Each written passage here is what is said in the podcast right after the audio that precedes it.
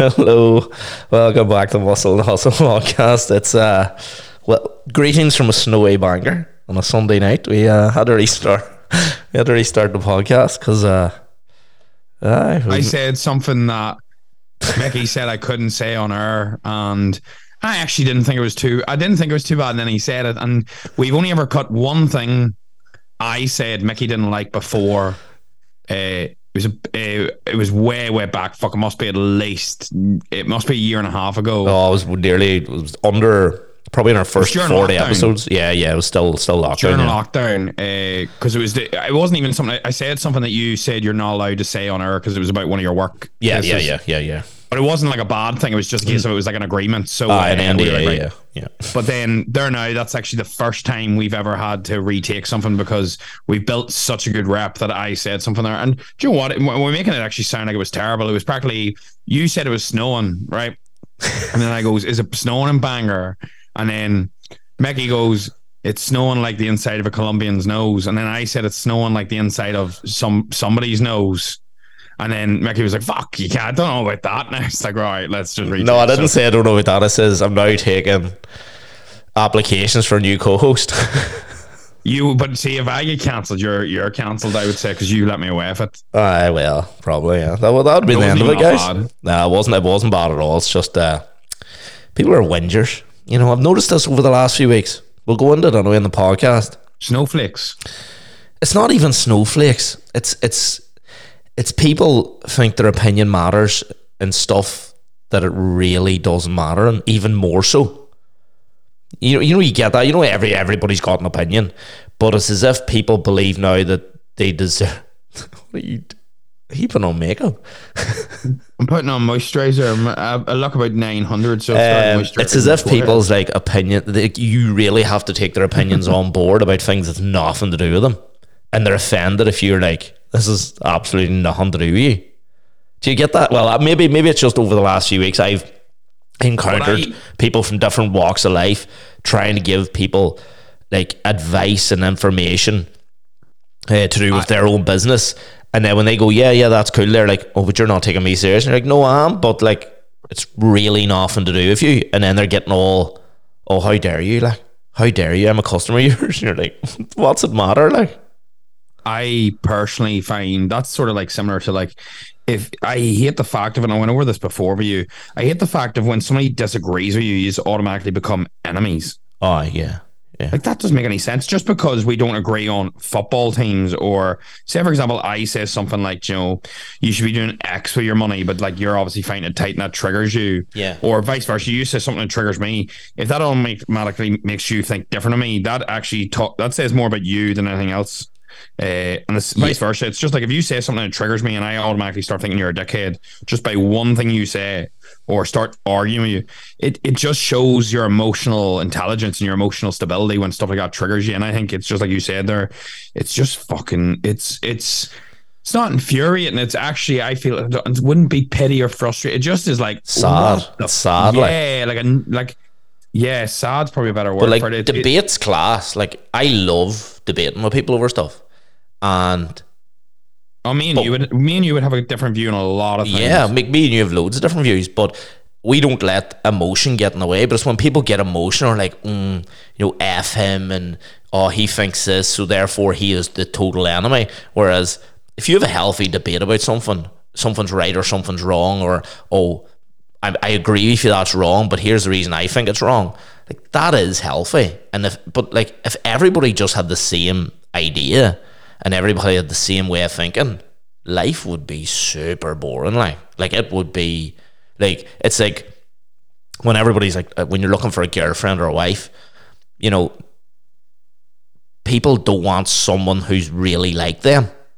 You know, like people go, oh, I want somebody who's just like me, but you really don't want somebody who's really just like you, because then it just will get monotonous. You know, you need that wee spark, you need that wee bit of crazy, whether you're the bit of crazy or she's the bit of crazy, but you need that wee bit of, you know, that's not boring, because if the two people were clones of each other, it would soon get very, very monotonous every day. You know, that sort of feeling where it just gets almost predictive. Variety is the spice of life. Bit of crazy never hurt nobody. you know what I'm saying? Yeah, well, to be honest, I sort of semi-agree. I think if everybody was the same, or I sort of like a bit of fire, like it's the same as like with a lot of people, like you might get more drama with like a certain individual because there's more going on with them or they're a bit out there. But at the same time, I don't like the word born. I don't think born's the right word. I don't like when there's nothing exciting or nothing different. That's for me. Like I like different. Different's the word. Like it's not born. It's like I like people to be weird to themselves, their own sense of weird. Whereas I feel like sometimes whenever somebody's quite quiet, they're just not letting their weird side out or who they really are out. Yeah, their uniqueness. You might be quiet, but you'll still be a little bit unique, as you said. Like there'll be something there. Whereas I feel sometimes like that's like a.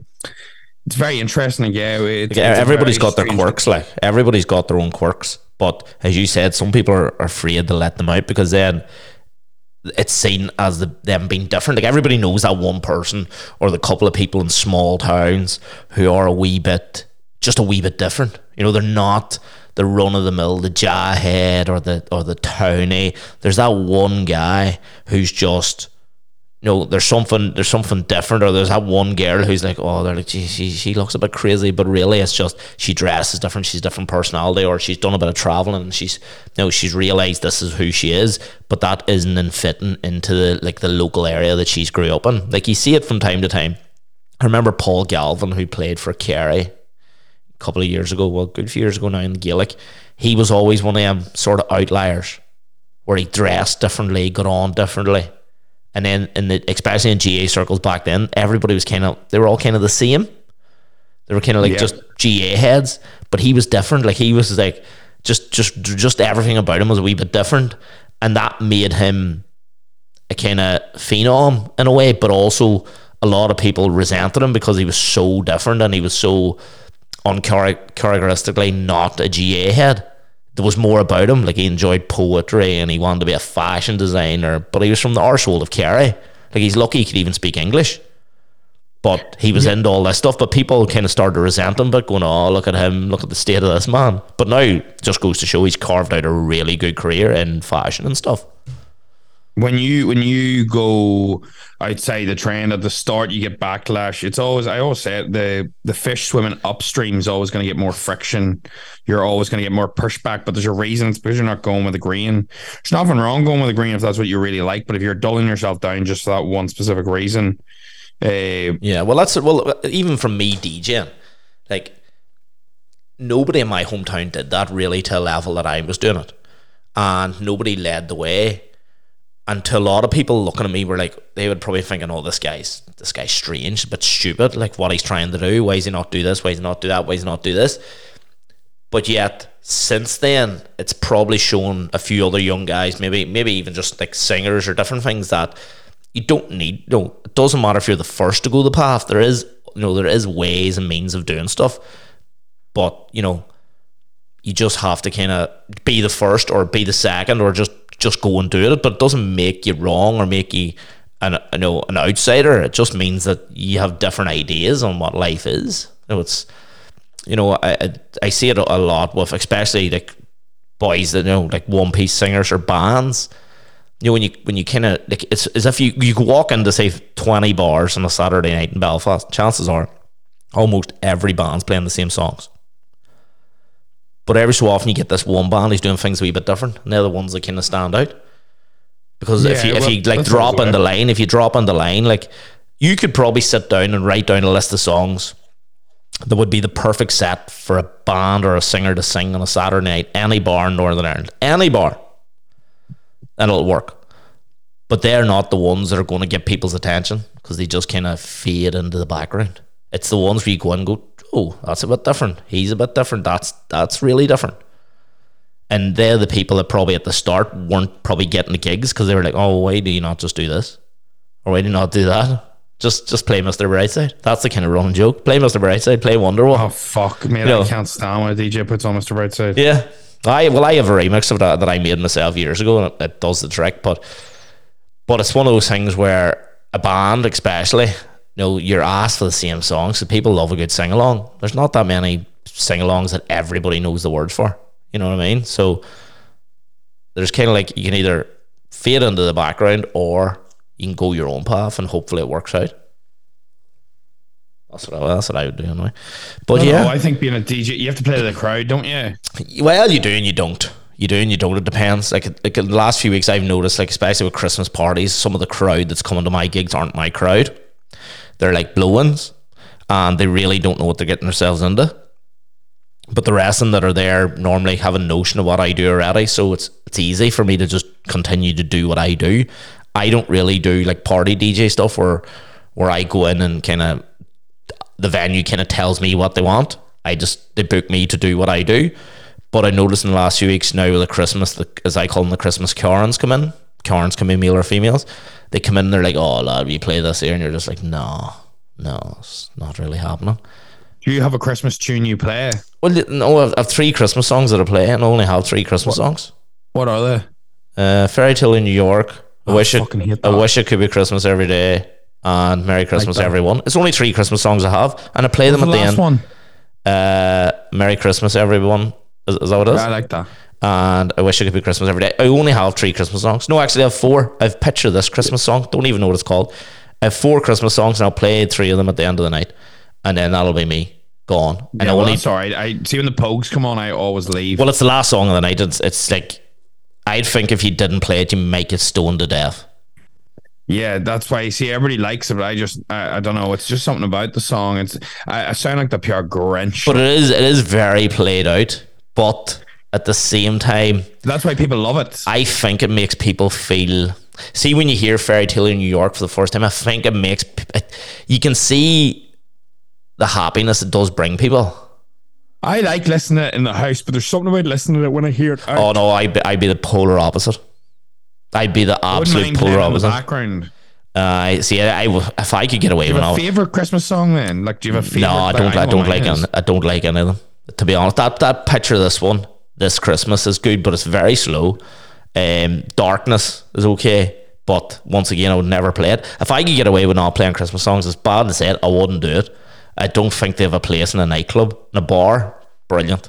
Class, go work away in a bar because it's deadly for the kind of party atmosphere, but for a nightclub I don't really like doing it. But the crowd, that's what they expect, and you're kind of like, you know what, I do everything else kind of my style. I'll give them the last three songs. You know, yes. Yeah, well, that's fair enough. I think I put my favorite Christmas song to my mum's video there, What Christmas Means to Me, Stevie Wonder. I love Stevie Wonder. I don't even know that one now. Oh, you definitely do. I can play a wee bit, but it'll probably be quite bad for the old work guy. No, I'll listen to it after. I don't really know. Like, I'm not. There's Frank Sinatra. Christmas one's pretty good, but then again, good. Yeah, I like Frank. Yeah, and then you know what? I could throw an old Bublé Christmas album. I'm fine with that as well. Bublé, but he's in hiding all year, so you don't hear too much of him until Christmas. He's the best work-life balance in the world. That man. Do you ever hear the story of like how he got spotted? No. It's actually very interesting. So I listened to it before. So now I'm not 100% accurate, but this will be somewhere around the ballpark. Guys, so, Google this. As soon as you listen to this now, you need to Google this to make sure how accurate it is. Go ahead, Tony. Right. So practically, I'm near sure this is the way it worked, right? Fuck, now I'm under pressure, Mickey. I'm so nervous. So practically, he was singing local enough up in Canada. Yeah. And he had a small time, what do you call that, producer forum or whatever it was. Yeah. And he was singing, I think he was singing at the mayor's house or something around there. And anyway, or he was singing for the mayor. And then this executive producer said, look, I'm going to bring you down for a gig at whoever owns the record label Frank Sinatra sings at. Yeah. So it could be, like, obviously it's not Warner Bros, but it's some big company. I must get really clear on the story. And anyway, he comes down to him and they have the meeting and he sings for the boy and the boy goes, look, you're great, but we don't need you. Like, we don't need you to sing Frank Sinatra's songs. He's Frank Sinatra, because Bublé does sing mainly covers. Yeah. And he goes like, why would we need you? And Bublé turned around and goes, Frank Sinatra's fucking dead. Who's going to sing at concerts? And then your man goes, oh, good point. And that was literally the turning point. That was literally just that simple point. The boy goes, well, fair enough, because then you can't buy tickets to Frank Sinatra because he's fucking dead. So they were like, right, well, we can stick this boy in tour. Right. I don't know. Very, very. It's actually very interesting because you get turned down and within like a sentence or two, turned it back. Right. I don't know how accurate that is. That might be that accurate. It is pretty. No, I'm not gonna lie. The part of the meeting is very accurate. The rest of that is a little bit scattered. I think you got the country right. I think you got Canada right. The rest of it might have went downhill pretty sharp. The rest of that is fine. Trust me, that is fucking. We're never getting Bublé on the podcast now because of this. Well, that's a clear fucking. That's the story of his life. It looks like I'm gonna enter into Wikipedia now, and then it's fact. Updated by Tony McAlevey. Sunday the 11th of December, whatever date it is. Have you had any big wins this week, Mickey? It's been a good week for tea, I tell you that. Big wins. No, this week's just survival mode, Tony. Why? What's happened? Just survival mode for Christmas. You know, just get it over and done with. Get all the gigs done. Get everything done. Survive. Don't get the cold. Don't get the flu. Couple of nights out, survive them. It's just all, you know, it's a hectic few weeks coming up, so it's just survive. You know, the whole year's been push. Now it's after a big push period, like up to Halloween, a couple of weeks after Halloween, recoup, survive. Big push, recoup, survive. This is just get through the next few weeks. All big gigs coming thick and fast. Quinn's Newcastle, if you're in the Newcastle direction, couple of tickets left for that. You know, might need a wee holiday in January. Buy more tickets, pay for more holiday. Thank you.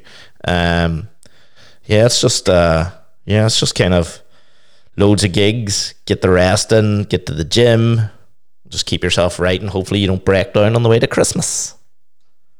Jesus, I suppose this busy time for you, isn't it? It's just marginally busier than before, but just with a change in the weather and shit, and everybody's in clubs coughing and spluttering, and it's just so easy to get sick now. And yeah, you don't want you are out in crowds constantly. Then, you're out in crowds, sweaty environments, people coughing and sneezing. It's every year. It's just a struggle, and it's a long run. Especially this one, because this is the first proper Christmas people are having in over two years. Because last Christmas, remember, we went into lockdown sort of slightly again. Was that last year? Yeah, went into lockdown again on Boxing Day. Remember? Fuck me, I don't know. My memory. Yeah, went into lockdown again on Boxing Day. So this is the first proper Christmas. So people are taking out like gigs. Even that first gig in Newry was only advertised for 2 days. It was quite busy. Lurgan last night, busy. Belfast been busy. Students are gone now, thank God. And then this is just kicking off silly season now, where every night's going to be absolutely rammed, right up to New Year's Day. And then people go off the drink and hit the gym. You working Christmas night or anything? Nah, Christmas night doesn't know where it opens. Oh, sorry, Christmas Day or anything? Generally they stay open like 8 or 9 or 10. No, they're not allowed music. No entertainment. Or they're not? No, you're not meant to know, no. No Boxing Day, and then a day off, and then Newcastle, somewhere else. Fucking hell, that's tight enough going. And it is. It'd be for coming back on this summer or what's it? Should be alright. Well, it's there if I want it. I don't know. Oh, the king might not want it. The Beaver might not. Beaver wants you, but you don't want to be there. Mykonos might be the new. Maybe the new destination. Well, it's fucking dear enough. It should be paying you well enough. It might be the new destination of choice. Well, you never know. You never know what we're going to do. So what was the wins, Tony? Buying motor vehicles. Buying motor vehicles. And the best part is now mum's got a fresh whip and I'm going to take her Panda. So that's me spinning about an ice cube and wheels now for the next fucking... I bet the heating wouldn't be great in that now. No heated seats. I'm lucky to get a seat. The seat in it, actually, in the driving seat, isn't even the seat from the Fiat Panda. My dad bought one in the scrapyard and stuck it in because everyone ripped that bit. So the seat in the front of that Fiat Panda is worth £17. Yeah, that's how that yoke is falling apart. But it was falling apart my mum, and that I don't mind when it falls apart me. I don't give a fuck. But so what did you buy your mum? You bought her a Kia Rio. Bought Kia a brand new Kia Picanto. Yeah, Picanto. Kia's good cars. The reason I got it is because it was actually quite good. Like, so we went up and I went up with Dad and we were looking around them and stuff, and we tried a 2019 Kia Picanto, and they had like only 20 or 30,000 miles on it, or 40, whatever it was. But it had it was 2019 or whatever, but it turned in 2023, and they were like, oh, the warranty was March 2019, so they were like, technically they do a 7-year warranty, but I was like, so technically there's like 4 or whatever, so I was like, fuck it, just give us a brand new one. Like, and she was like, there's actually this one that's got 1,000 miles on it. It hasn't had an owner, but it's been test drove, so we can't sell it.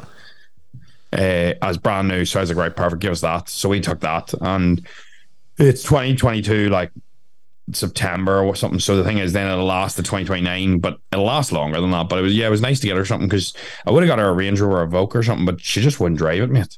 Yeah, well, she just would hate it. Yeah, it's probably too much of a car, to be honest. It's too much, yeah. Joe. It's not what she wants, but she loves a wee car. It's automatic and all. It's fucking. It's actually fucking fresh on the inside, it's leather and all that. Kia's nice quality inside. They're nice. It's nice not finish. Something that I would like. Don't get me wrong, I wouldn't buy a Kia normally for myself. Like but for what she needs it for, what she wants, and for the car she's ever drove, it's like the biggest upgrade ever. Like her driving a car worth roughly 20 grand is a lot for her. She's very happy with that. She's not materialistic at all, so she's buzzing her tits. And then I had a speaking event yesterday. Speaking in front of the biggest crowd I've had, 25. So that for me was a little bit. That doesn't sound like a whole. Is this your coaches? Yeah, that was good for me. I seen Paddy was at it. Yeah, so there was plenty at it. He was fucking hanging. I was like, fuck me, man. You shouldn't have went to a wedding the night before this. This is fucking information overload. I'm melting the brains of you here. You're lucky he wasn't still drunk. Yeah, well, touch wood. We had a couple of pints. Well, I didn't have a couple of pints. I was driving. I had one wee half. So it was me. Keeping her sensible, keeping her on the road. It was very icy. Please, if you're listening to this in the morning, take it slow and handy. That's Tony's weather watch on the Monday morning. What about the quote? We give up on the quote. Somebody, a couple of messages come in this week saying you've given up on the quote. I'm going to be honest. I've been doing fuck all effort for this podcast, so be grateful I'm even here, motherfuckers. You've given me shit. I'm going to type in now, and you know what? You'll get a quote straight from me now. I was just thinking this last week, right?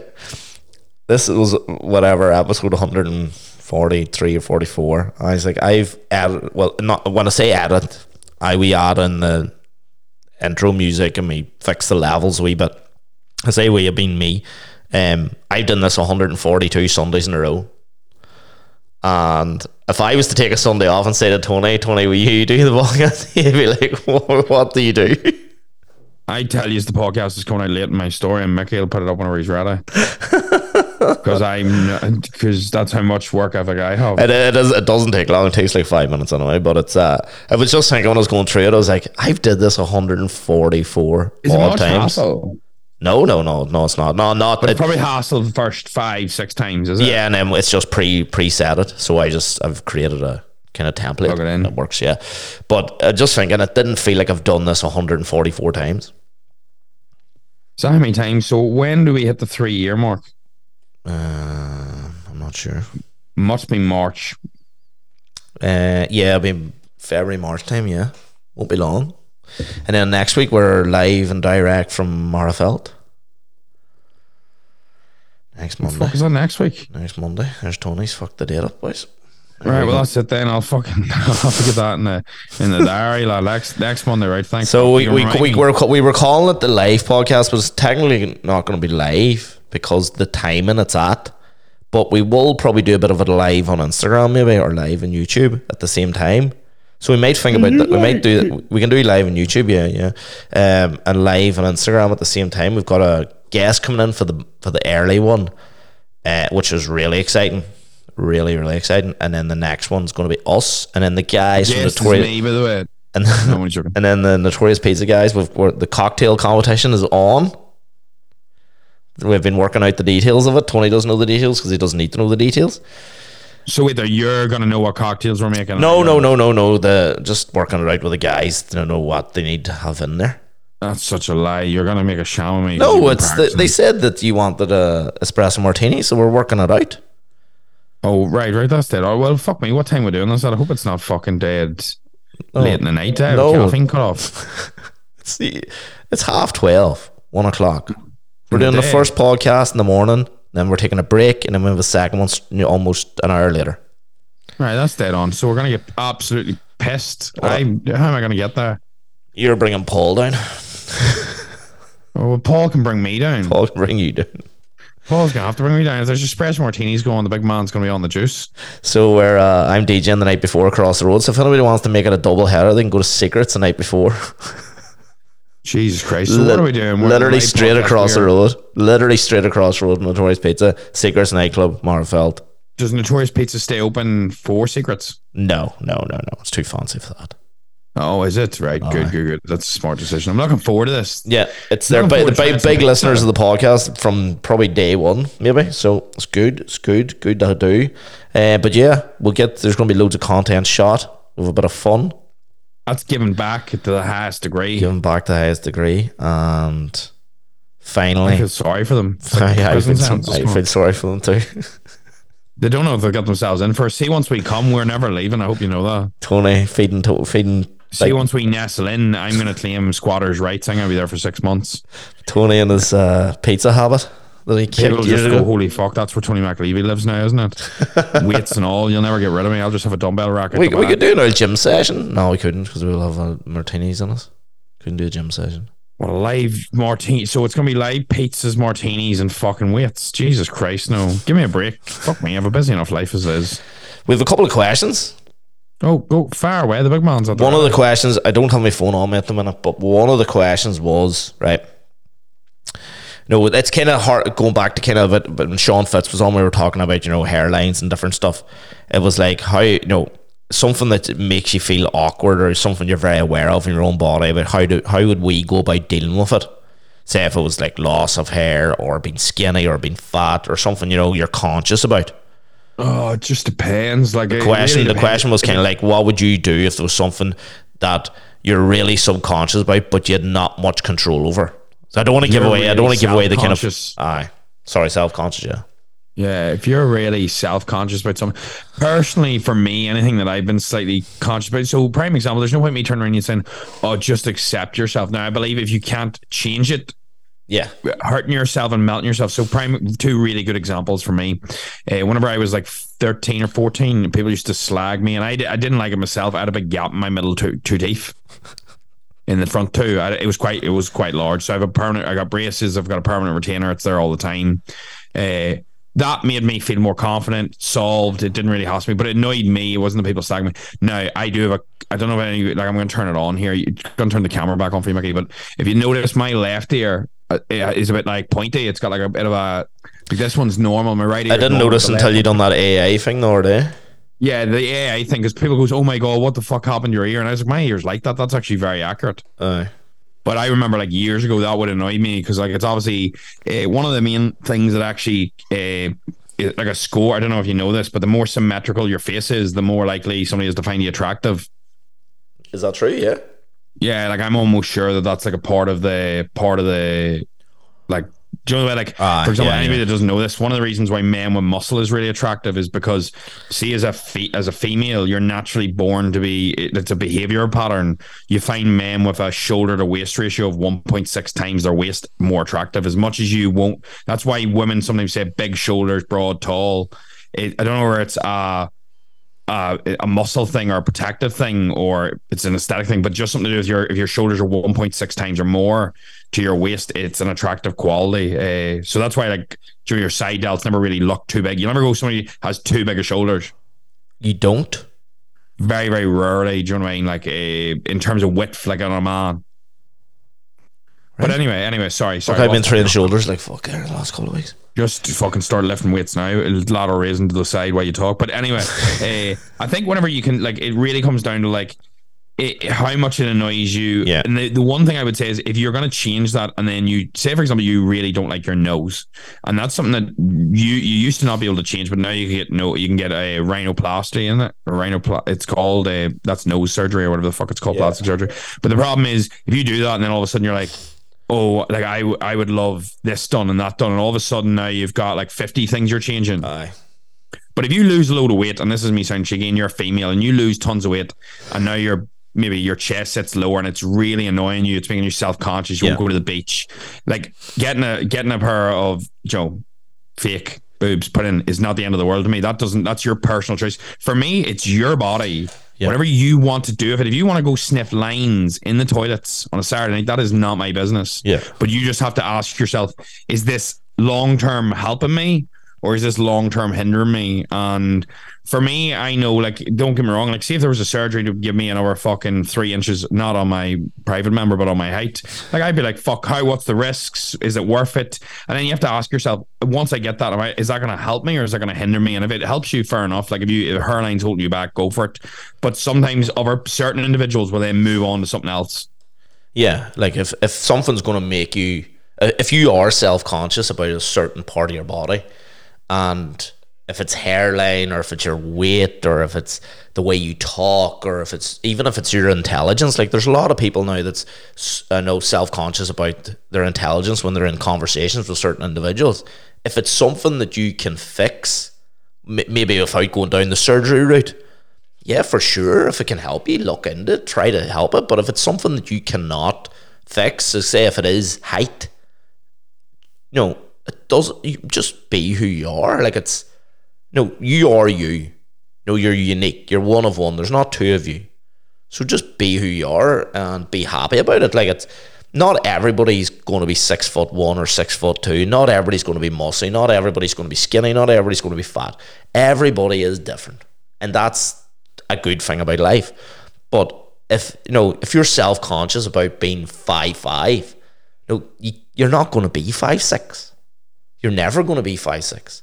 So just be happy with who you are and look for, like, all the positives. Like, there's always going to be positives. You might be 5'5", but also, what can someone that's 5'5" do that someone that's 6'4" can't do? You know what I mean? There's always ups and downs and negatives and positives and everything you do. Like, even some boys that are massively big, like muscular, man, like even yourself, you said before, sometimes getting clothes to fit around your shoulders is hard.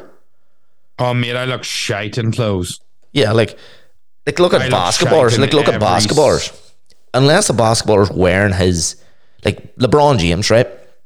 He has to get all his clothes made, pretty much, and he's not even the tallest of them, right? All his clothes is made, right? You look at some of the ones that are in the 7 foot mark, right?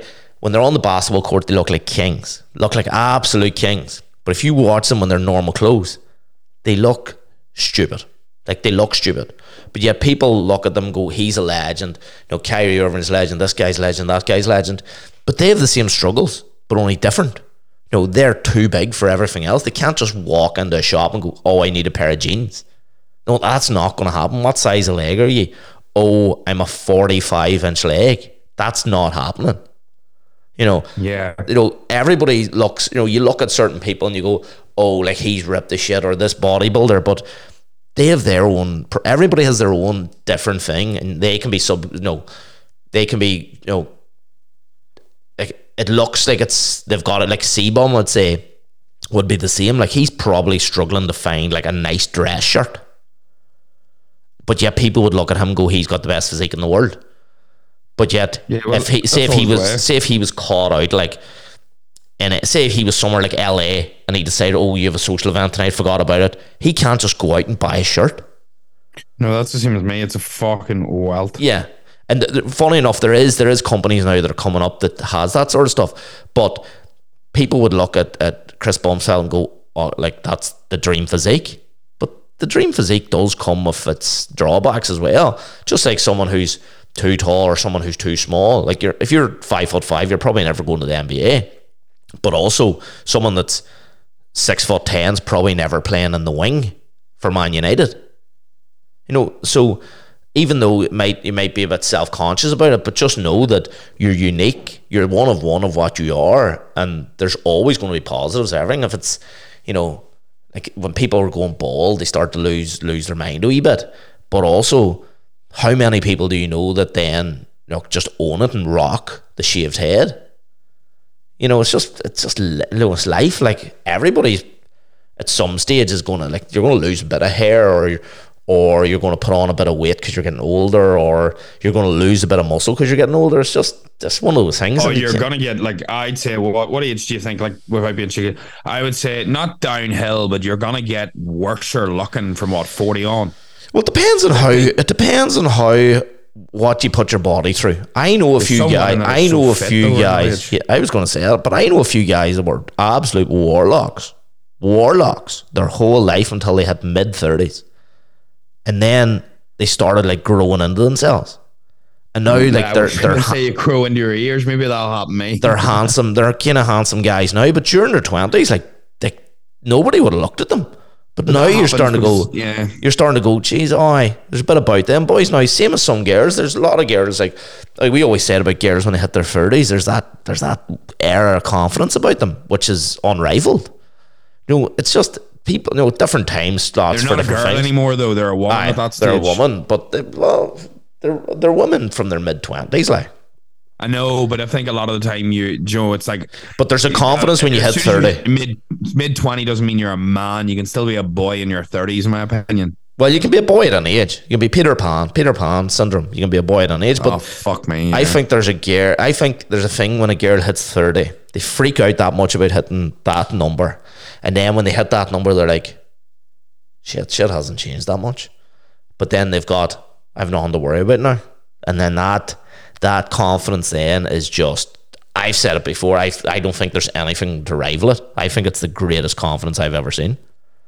But also about the self-consciousness, like, if you can't fix it and it can't be fixed, just own it, make it yours. No, piles of people have done it before, like, you know, there's no people that have slight deformities. No, I'm not saying like deformities, but there's famous people with slight deformities, like Sylvester Stallone, for instance. Like, he's one side of his face is drooped, one side of his face is like paralyzed, sort of thing. It didn't stop him from talking for a living. You know what I mean?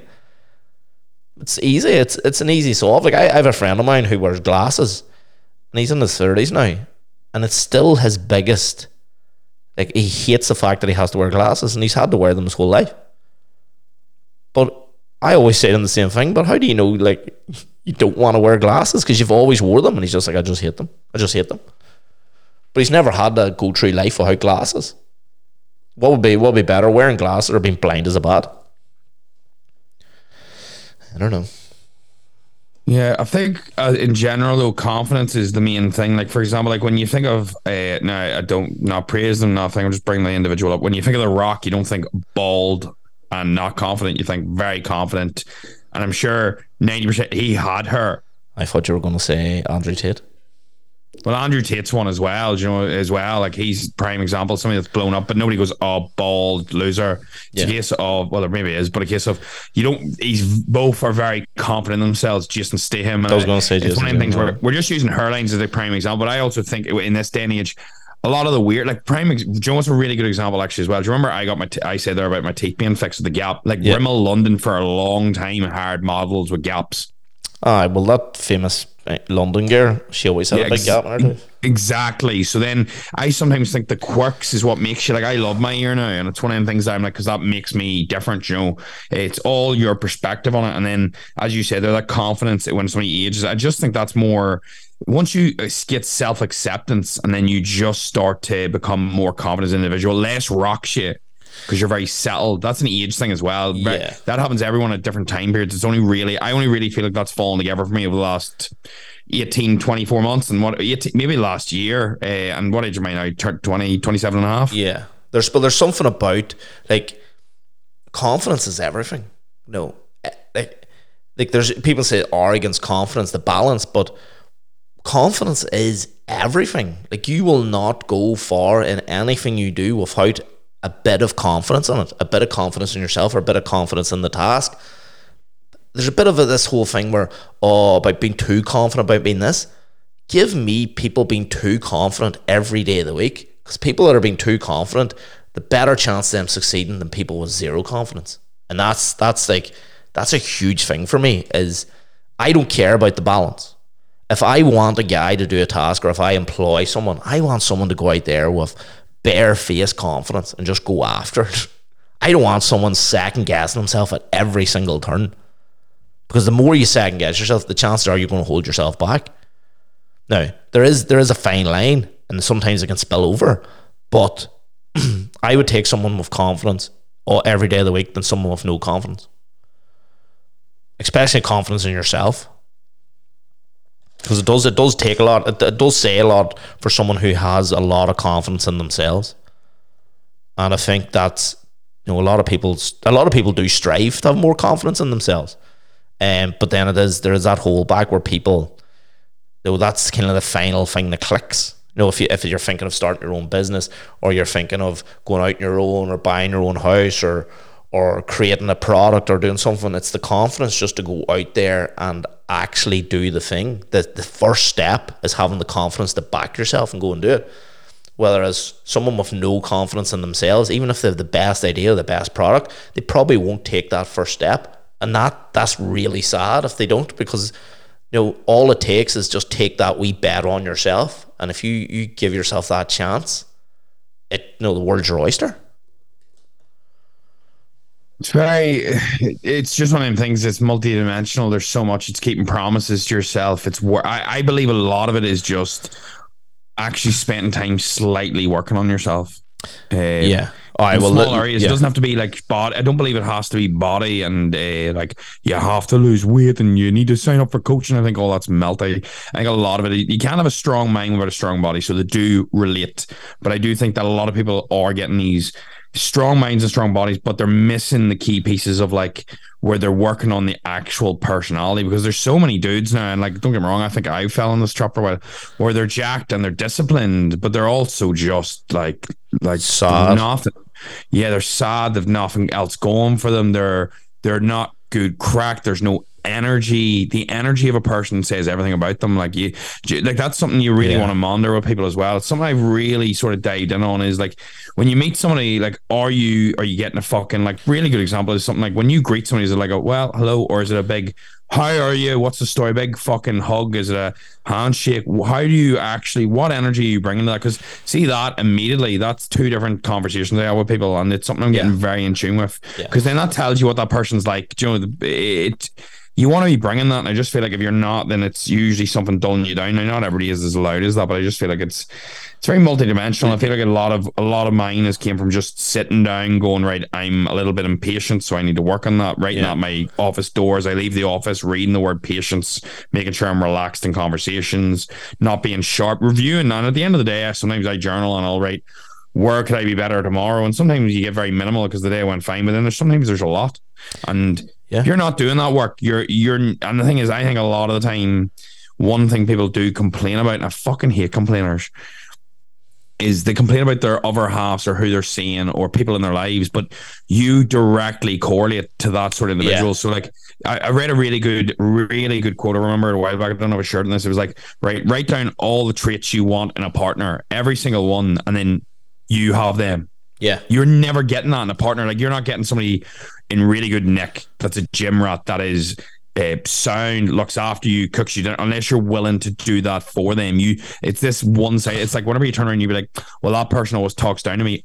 Are you a negative person, Joe, or do you attract that? Like, where do you not match up to scratch? And it's one of the things where when you look in, then you go, fuck, do you know what? Because 9 times out of 10, when you think somebody else has to work on themselves, it's usually you that has to work on you, which is shite.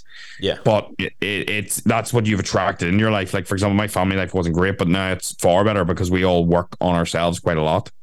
Yeah. Well, you hit the nail on the head. It's if you give out shit energy, how do you expect to get back positive energy? If you put out crap into the world, how are you going to get love back? You know, what you put out, you're going to get back in, and that's very simple. If you put out all negativity, you're only going to be hit back with negativity. So when people, like as you said, when you greet someone, you give them a big hello, you hit fists, you shake hands, and that's what you get back. But if you walk past someone, you grunt at them, do you expect them to give you a big hug and go, well, lad, what's the crack? No. You give out shit, you get back shit. You give out positive stuff, you give out energy, you get back good energy. No, it's easy. It's, you know, many times have you seen, like you see someone who's real happy and exuberant and good things are happening for that person. They're like, he's over the moon because he's successful and all this. Yeah, but he didn't become successful because he walked about with his head down, grumping about, like. He was out there, you know. There is a bit of like, oh, like whatever. What about you about it? You know, like if you put out positive stuff, you get back positive stuff. But it's true. Like if you go into anything half-heartedly and expect full results, like you'd see it all the time training people. If you half-arse prep or if you half-arse a body transformation, you're getting half-arsed results. if you cut corners, you're getting the results that signify you're cutting corners. If you want to work on yourself and you work really hard on yourself, you will make changes. But if you go in and go, oh, I'm going to journal, but only journal 5 days a month, well, you'll get what you put in. No, as we talked about it a couple of weeks ago about people who read self-help books but don't actually implement anything, or they read books but they don't really actually take it in. They just say, oh, I've read this book. No, it's good. You know, it's always good reading, and it keeps your brain healthy and active, but no, don't expect to read the 4-hour work week and to change your life if you're not going to actually try to follow some of the strategies that it's inside it. Like, it's life's, you know, it's not, nobody's going to hand you anything. That's another thing that people think now is everything should be handed to them because they deserve it. No, I deserve this. I deserve this entitlement job. Entitlement trap. It's an entitlement trap. I was about to say, I couldn't think of the word, but it's like, oh, I deserve this, or I deserve that. He doesn't deserve this. But who says he doesn't deserve it? I used to get that a lot with DJing. I used to get people all the time when I announced big gigs going, why did he get that? He doesn't deserve that. I deserve this. How did you get that? And fair play to a few of them. A few of them did come to me and say, how did you get that gig in Ibiza? How did you get that gig in Minister Sound of London? And they're the ones I respect more than the ones that were behind my back going, oh, I deserve it more than him. Why is he getting it and I'm not getting it? No, they're the sort of people that it's never going to happen for, because they're not out there grinding and putting out positive stuff in the world to get positive stuff back. No, they're the ones that are belittling people and giving off, rather than, you know, going out and going after stuff and dreaming bigger and trying to get bigger. Even if the dreams, like 20 dreams don't happen, but the one that happens will keep you going. Because that's a thing. Like, it's... yeah, I don't know. It's maybe that's just me thinking that, you know, because I've been through that kind of thing before. But you've probably went through it too with coaching, that a lot of other coaches that were like floor PTs would have been looking at you going, so you don't actually physically train people in the gym. Okay, at the start, I just feel like you'll always get friction, whether it be from family, whether it be from friends, whether it's from other people in the industry. You can't expect to open up. I hate this where people expect to open up a business and all their friends share it and everybody supports you. That's not going to happen. Yeah, you see that. You see that Instagram thing where it's like, it's about sharing stuff, and you look at that. Supporting a business isn't just buying; it's sharing it, liking it. Like, don't get me wrong, that's all well and good, but like, you have to give. This is one of the main things I highlight with people. Like, when people say, "Oh, my family don't support me," I'm like, "Have you gave them a reason to support you? Do you give up every time you start something?" Like, see, a really good example is like my ones helped me initially the first 4 weeks I started that, and about. Fuck, it must be 10 years ago now, right? When I was 16 or 17, like, they helped me prep meals and I had no clue how to cook. See, after about 4 weeks, they turn around to me and goes like, nah, like, fuck this. Like, this is too much. Yeah. And then I stuck it out and still trained, still ate. Now, I went to uni, I came back, but I was still always tracking food, eating it. But now, like, say I was really busy, like, my ones will know, like, and they'll know it's not, that's just my life. It's my routine. It's who I am. It's not like a, it's not a phase. Win. It's not just a phase, like.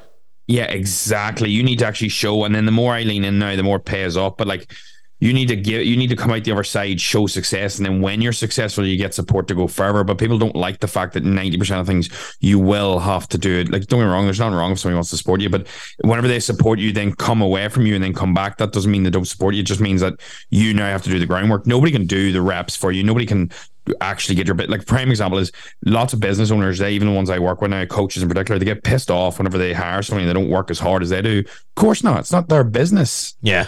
It's not their life. Nobody's going to chase their dream or open up the business or go after the girl of their dreams or whatever the fuck they want, because it's not their person. It's not their life. It's your life. Stop being a fucking victim. I hate that. That does my fucking banger. And sorry, I'm getting a bit triggered here, but it just, it's one of them things, because people go, oh, your family's so supportive. And I'm like, yeah, don't get me wrong, my family's great. But it's one of them things, like, do you think my ma's sitting up here doing my fucking check-ins? Do you think she's doing that talk, Joe?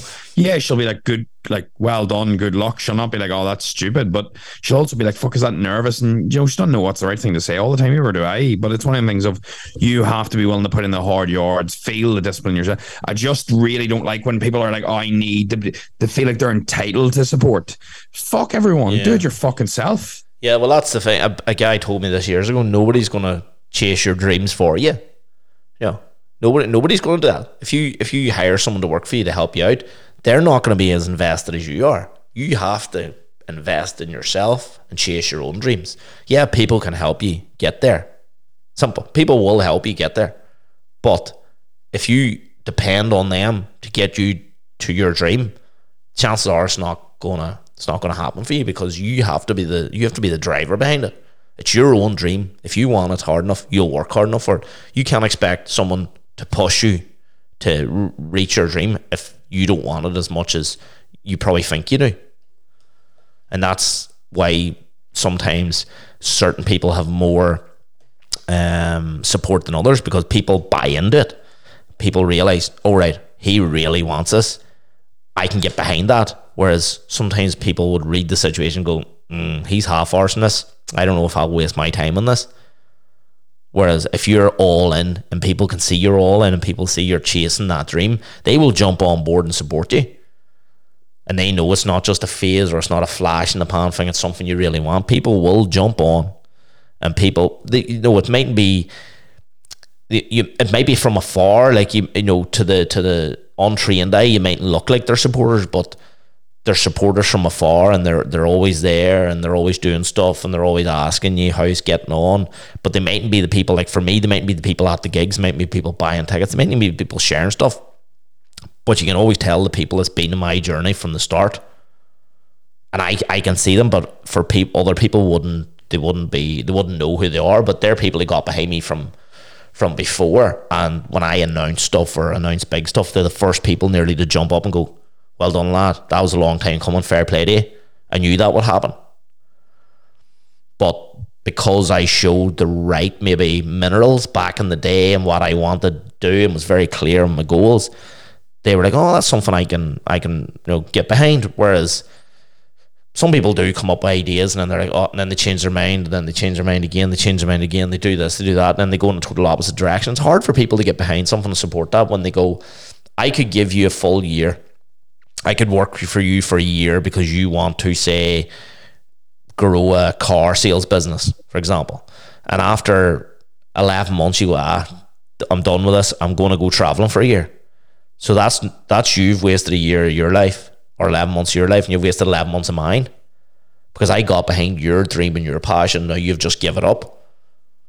So that's what kind of went when I put the video out. So this is coming out Monday. So video out yesterday about being in full-time employment and working for a business, they're not paying you to dream. If you have dreams of your own, you have to kind of go and do it yourself. And as Tony, as you said, the victim card doesn't help anybody. Like, all the victim card does is to hold you back. Like, there's nothing to hold you back more than being the victim. It's one of them things for me where it's just trying to pass the blame, and it's always that case. Like, we always refer back to, I don't want to go down, we're probably wrapping up soon enough anyway, but a case of, I don't like to rant on and on about it. I just feel like that what I've said covers it to the bare bones, so I just don't like repeating it because it fucking infuriates me, because if I fuck up, I just take full responsibility. I'm very critical of myself, so whenever somebody's not critical of themselves, me and the other person just don't blame. That's why a lot of my coaching, like, I'm very blunt with people. Like, if, oh, but I was traveling this week, well, fuck me, so does 50 other people. Like, it's just because I've had mums come on with 3 kids, run businesses, single mums, and they smash everything. And I'm like, she can fucking do that, and you're a 19-year-old living with your mom and dad. Like, it's not that difficult. Now, don't get me wrong, there's other stresses. You have to figure out who you are as a person. You maybe don't have purpose. Maybe you're going for a breakup. But the thing is, yeah, everybody gets like shit, and everybody doesn't maybe nail things correctly, but what defines your character is not how you react when things are going well, it's how you react whenever things are going poorly, when things are going bad. Do you pick yourself up, dust yourself up, and say, yeah, fucking swing again, you motherfucker? Or do you be like, oh, this and that, why me? Why'd she leave me? Oh my God, shut the fuck up. It does my bangering, because everybody, like, see, whenever you throw all your problems in a bowl, you pick them back out. Yeah, every single time. Because I was talking to somebody in the last 3 or 4 days, and they were telling me about how about 4 years ago maybe, they tried to kill themselves, and I was like, fuck, I think I have problems. That's what happened to you a couple of years ago. So he's they're in a far better place now. But the thing is, and they're actually great. Like, I have all the time in the world for them now. But it's one of the things where you're like, well, I've never been to that stage. So you've been to a darker depth than me if you've ever considered that. And then I'm going, and the thing is, other people have real issues, like financial issues. Like, for example, like there's fucking people out there that are struggling. Like, did you see this stuff in the news? Like, there's people out there struggling about diapers on their babies' bottoms. That's how fucking dear the cost of living. And people are turning around and going, oh, like my mental health because my girlfriend broke up. I mean, I fucking understand it's tough. Yeah. But that's not a, you're gonna live. Yeah. It's gonna be a tough old run for you, but you're gonna survive. There's people out there that's freezing to death. There's grannies out there, there's literally elderly people dying. They're freezing to death in their beds. I fucking walked out my estate the other night and it cracked me up. Like, I walked out the estate and I'm not easily triggered, and it was fucking Baltic last night, and I was coming home and it was 1 a.m, right, and I was just getting into the house and I heard a dog barking and I was like, that's in somebody's back garden, and it is fucking Baltic. Yeah. And I just thought, like, imagine you being that dog, and then immediately, like, you're grateful. Now, it's not maybe my place to go around and knock the door, sort of semi-tempted, not gonna lie, but it's one of them ones where you can imagine, like, yeah, that is just, there's so many homeless last night, like, do you know what I mean? It's fucking, for me. And then we see, when you flip that perspective, you flip that narrative, it's like, I said to you before, I always ask myself, how could things be worse? Yeah, like yesterday I had 25 people willing to actually, like, I was like, fuck, Joe, and I was like, there are actually 25 people in this room that are willing to listen to me, to pay to listen to me, Joe. That's so big. And then versus you being worried and oh my god and this and that, and it's just one of the things you always need to go, how could this be worse? And last night it could have been worse, because I could have came home, not had a home to come home to, it could have been cold, could have been this, could have been that, could have had a puncture on the way home. There's a million ways it could have been worse for me, and then coming home at 1 a.m, or your girlfriend breaking up with you, fuck me, you could break a leg, you could fucking, you're one, somebody close to you could die. Yeah. They're real problems. And the thing is, the more you ask yourself that, the more it just resets you and you go, do you know what? Shit can always be worse. Shit can always be worse, you know, and third world problems, whatever. You know, it's crap splitting up with a girlfriend. Yeah. You know, it's crap, you know, losing a job that, you know, if you're 18 or 19. But it's different. You know, there's always worse shit going on to people. And sometimes, you know, you miss going out with your mates because you have to work and you're girding about that. But yet there's people that are working just to survive in this world. I've been in some dark spots over the last 18 months, I'd say, because a lot of listeners will know how, like, my mood has changed, my mindset. But, like, if you listen to the podcast, let's say 52 weeks ago to this day, I can guarantee you I sound a lot more confident, a lot more sure of myself, a lot more just better version of myself. And that's through the ups and downs. And the thing is, that's all part of it. But the thing is, like, I've had therapy over the year, and it's one of them things where, as well, like, you're never going to feel all up. You're going to fall into victim mentality, but it's always a case of, like, can you snap yourself out? Can you, when you fall down, can you recenter yourself? And your ability to recenter yourself in every aspect when something happens will dictate your pace. Like, I get a lot of friction with everything, and it's one of the things where you just have to, it really does define where you go, because nobody gets a smooth run. I think some people are like, oh, I blew up on Instagram.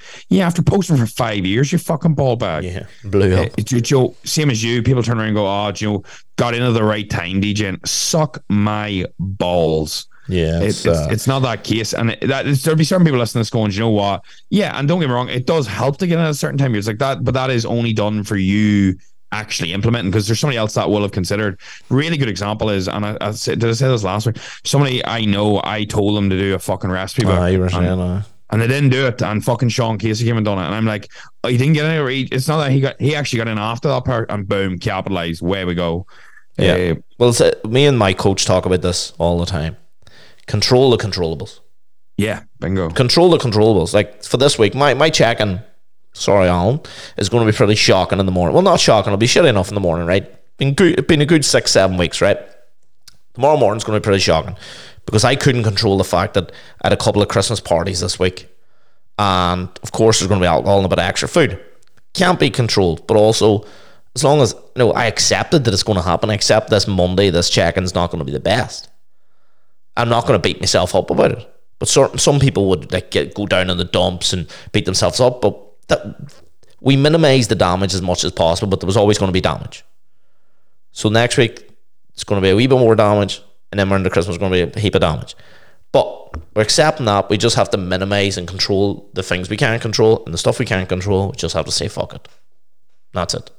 That's the way I would have, when I was training with, like, when I was training with you, Tony, when it was like real, when we were real deep in, like, I, some of them check-ins I would have been shitting myself just in case. Thankfully, they all went pretty well, but now that it just 3 years later, I don't know how many years ago, that's probably three or four now, you just learn that, you know, there's always worse shit going on in the world, and just control what you can control. And if you can't control it, what are you going to, you can't worry about stuff you can't control. There's going to be damage limitation at that point. But right there's an hour, guys. Exactly 1 hour. We'll wrap her up. We'll cut it dead there. I would like a prediction though, because next week it'll be on World Cup winners. World Cup winners is going to be France. I'm going to call Argentina. I think it's written in the stars for Messi. Well, it's written in the stars probably after. I hope it's Morocco. Do you think so? I hope it's Morocco. I always want underdog to win. It'd be nice for an underdog. I never want Argentina haven't won it in so long. I never want France to win anything, but I just think they're gonna. And yeah, so next week we're going to be live and direct from Notorious Pizza, Magherafelt. There you go, baby. There you go. Right, later up. Keep rating and reviewing, guys. We're down to 4.9, but we'll let you off of that. We'll let you off just of that about, because we can't control the uncontrollable. There you go. Sayonara. Right, mate. That's fine.